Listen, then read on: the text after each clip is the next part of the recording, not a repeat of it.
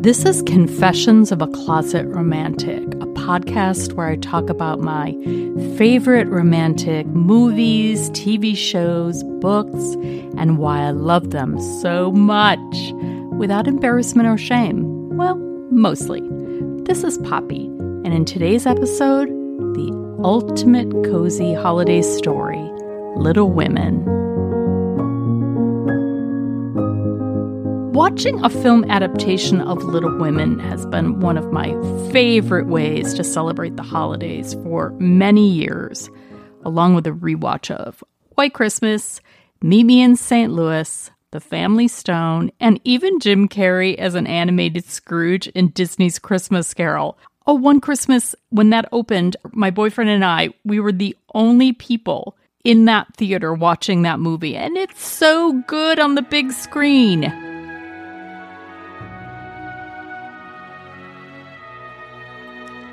Until now, I had never read Little Women by Louisa May Alcott. I know! Not even as a girl, even though it's like a rite of passage for most, I don't know, 12 or 13 year old American girls. And by now, I've seen and loved pretty much every film adaptation of Little Women, going all the way back to the Katharine Hepburn 1933 version, directed by George Cukor, the 1949 version with June Allyson as Jo and Elizabeth Taylor as an unforgettable Amy. One of my all time favorite versions, though, is Gillian Armstrong's 1994 version with Winona Ryder as Jo and some of the best March sisters ever cast. It also stars Christian Bale as Laurie and Eric Stoltz as the tutor John Brooke. Remember him from some kind of wonderful in the 80s? I crushed so hard on him. He is still a fox. It also has one of the best scores ever by Thomas Newman. Oh, what a mood it sets. I would listen to that year round at a stressful desk job over and over. It never failed to cheer me up. I don't think it's been as popular, but I happen to love the 2019 version of Little Women, directed by Greta Gerwig. Saoirse Ronan is a wonderful Jo, so self effacing, bright, full of personal strength and conviction, and she's willing to sacrifice everything for it. I loved Florence Pugh as Amy too, because she wasn't just a pretty shallow moppet who deserved many eye rolls but she was portrayed as a woman with some emotional awareness and intelligence. I know that's not exactly how she's written in the book, but why not update it a little bit and give her more emotional strength? I thought Greta Gerwig's version modernized and updated the story to show how truly groundbreaking Jo's behavior was for the time. And that rapid time shifting editing, it was a bold choice, but I think it energized the whole story. Merry Christmas! Me we've been up for hours. We've been writing? Oh, I got carried away with our delicious revenge play last night. Poison. No, no poison. It's Christmas. Christmas won't be Christmas without any presents. So dreadful being poor. It's not fair. How come some girls get to have lots of pretty things and others have At least nothing we have at father and mother oh, and we teacher. haven't got father, and we won't have him for as long as this war drags on. I wish I had heaps of money and plenty of servants so I never had to work again. Well, you could be a proper actress on the boards. They aren't all fallen women. I can't be an actress. I have lots of wishes, but my favorite one is to be an artist in Paris and to do fine pictures and to be the best painter in the world. That's what you want too, isn't it, Jo? to be a famous writer? Yes, but it sounds so crass when she says it. Why be ashamed of what I'm you not. want? My wish is to have us all to be together with father and mother in this house. That's what I want. Beth is perfect. What about your music queen, Bess, huh? I only do that for us. I don't need anyone else to hear it. You must not limit yourself. Mother proposed not having any Christmas presents this year because our men are suffering in the army. We can't do much, but we can make our little sacrifices and do it gladly. Don't play mother just because she's not home. Jo, that's so boyish. That's why I do it. Well, I detest rude, unladylike girls. Well, I hate affected like shit. So I started reading Little Women this past summer, and it didn't vibe with me at all. I felt so sad because I know this book is so beloved by so many people. But then I started it again in late fall, and suddenly it clicked. Christmas was the time of year our family was on its best behavior. The anger and tensions melted away. Our family's part Swedish, so Christmas Eve was the big night with a fancy dinner, boxes of homemade cookies and sweets. My grandma showing up in her scarf over her beehive hairdo, smelling of spicy Youth Dew perfume. The beautiful music, then midnight mass and opening just one present each.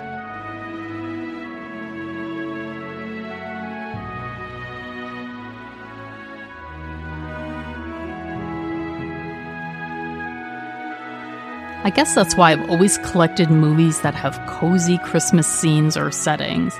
The Family Stone comes to mind. If you've never seen that movie, don't miss it. I'll put a link in the show notes. It's set in the 72 hours around Christmas when a successful but really buttoned down control freak businesswoman goes home for the holidays to her boyfriend's shall we say, much more laid back liberal family in New England.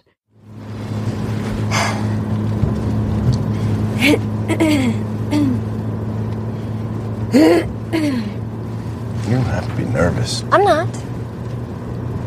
They're gonna love you. I hate her. Amy, What? generosity, generosity of spirit. Thank you. Amy, you're gonna get me in trouble. What? Well, I thought no one had even met the girl. No, I was down in New York in October. Oh, that's right, the young man. What was his name? How's that going? Mhm. Kelly. So, you had dinner with them? So, she is a total phony. She's completely uptight. She dragged us to this friggin' stiff restaurant. She talked the entire time. I mean, oh, you just wait. What? She's got this incredibly grotesque throat clearing tick. It's like, it's like she's digging for clams. He plans to propose, but the family introductions don't go super well. She calls her sister to come stay for emotional support, and then everything hits the fan. Ready? Yeah, they're all watching, you know.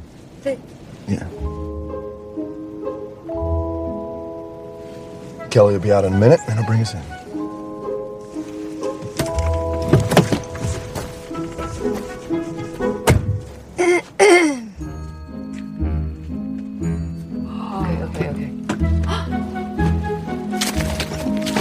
Everett! All right. I told you. Did I tell you? Uh-huh.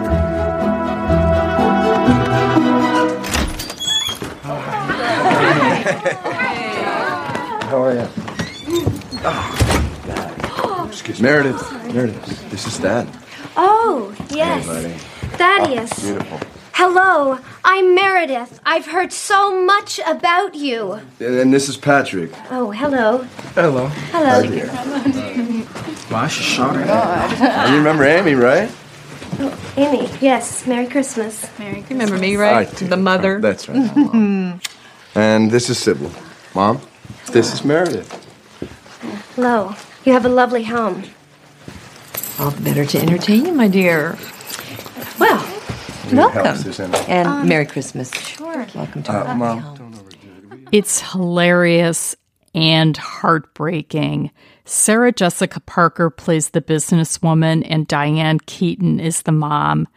If you love Sarah Jessica Parker in Sex and the City, you'll love her in this. And Diane Keaton is just, well, fabulous Diane Keaton. The 1994 adaptation of Little Women is particularly wonderful if you want to cozy up with a more traditional New England family life. The Christmas scene from that movie has been part of my memory for so long, I could swear I've celebrated holidays in that little 19th century sitting room. So I had my little fake wood stove going one fall day, totally getting into the Christmas chapter of the Little Women book, set in a bitterly cold Christmas during the Civil War. The March sisters have been preparing for Marmee's return from her volunteer work, Beth is warming Marmee's slippers by the fire. Once she's home, Marmee invites the girls to play a metaphoric pilgrim's progress with their emotional burdens during a long cold winter. Now, that is a mother warming her feet and her wisdom by the fire.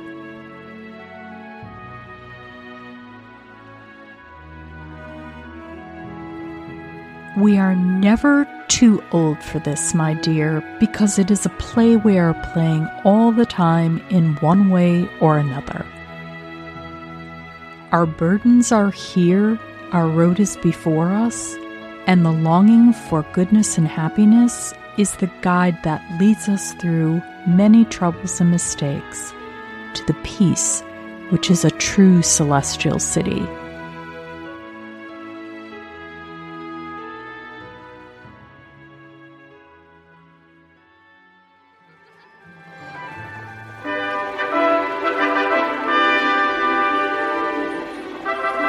My sisters and I remember that winter as the coldest of our childhood. A temporary poverty had settled upon our family some years before. The war had made fuel and lamp oil scarce. But necessity is indeed the mother of invention. Somehow, in that dark time, our family, the March family, seemed to create its own light. Marmee! Marmee's home!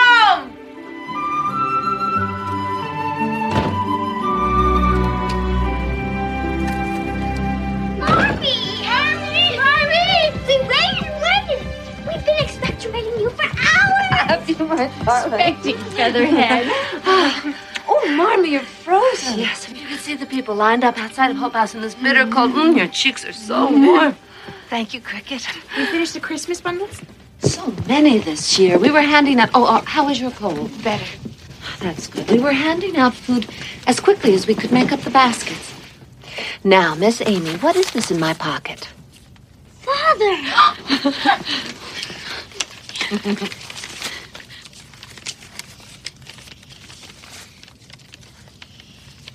My dearest family, I am well and safe. Our battalion is encamped on the Potomac. Potomac? December makes a hard, cold season for all of us so far from home. I think of my girls day and night and find my best comfort in your affection. I pray that your own hardships will not be too great to bear. Give them all my dear love and a kiss. Tell them I think of them by day, pray for them by night. Poor father. I'm a selfish girl. Oh, little one. It's Christmas Eve. Father would want us to be sad now. In heaven the bells are ringing, ding dong merrily the sky is ripping with angels singing. Jo was the first to wake in the gray dawn of Christmas morning. No stockings hung at the fireplace. And for a moment, she felt as much disappointed as she did long ago when her little sock fell down because it was crammed so full of goodies. Then she remembered her mother's promise and, slipping her hand under her pillow, drew out a little crimson covered book. She knew it very well, for it was that beautiful old story of the best life ever lived, and Jo felt that it was a true guidebook for any pilgrim going on a long journey.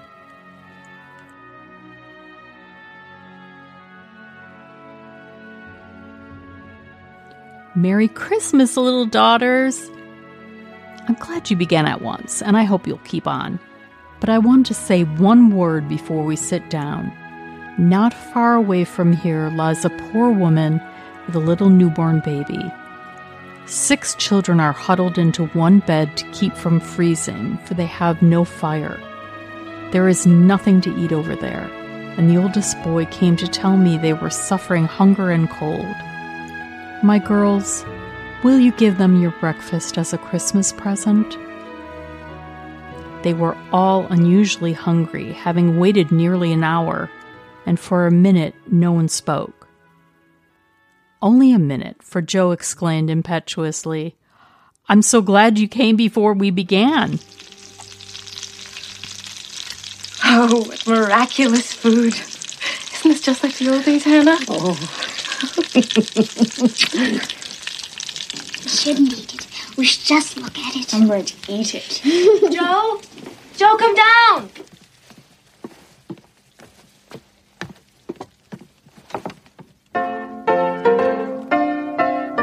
I'm awake. Horrible piano. Hannah's put together an absolute Christmas miracle.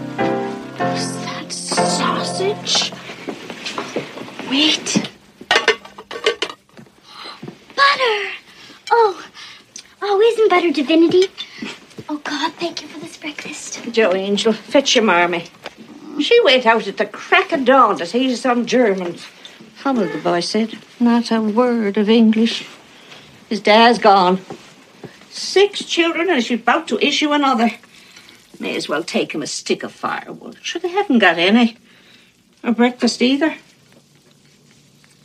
Perhaps we could send the Hummels our bread. Might as well send the butter too. Butter's not much use without bread to put it on.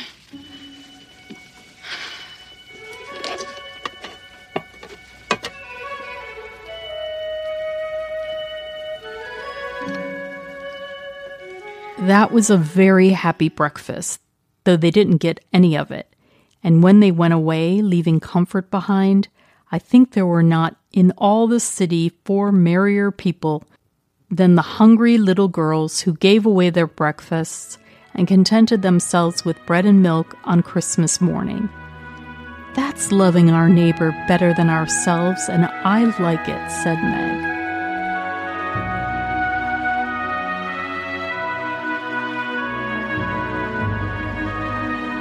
wishing all of my listeners who celebrate around this time of year a very happy. Special shout out to my listeners in the UK. Oh, England, how I miss you. And Germany. Hi, Beata.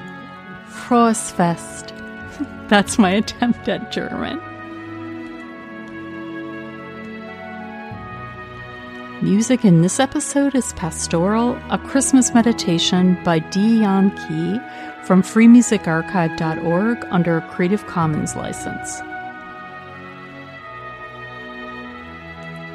If you enjoyed this podcast, I hope you'll consider clicking share from your podcast app or telling your friends about it. Find show notes with links to what I've been babbling about at confessionsofaclosetromantic.com. And you can reach me anytime by emailing confessionsofaclosetromantic at gmail.com.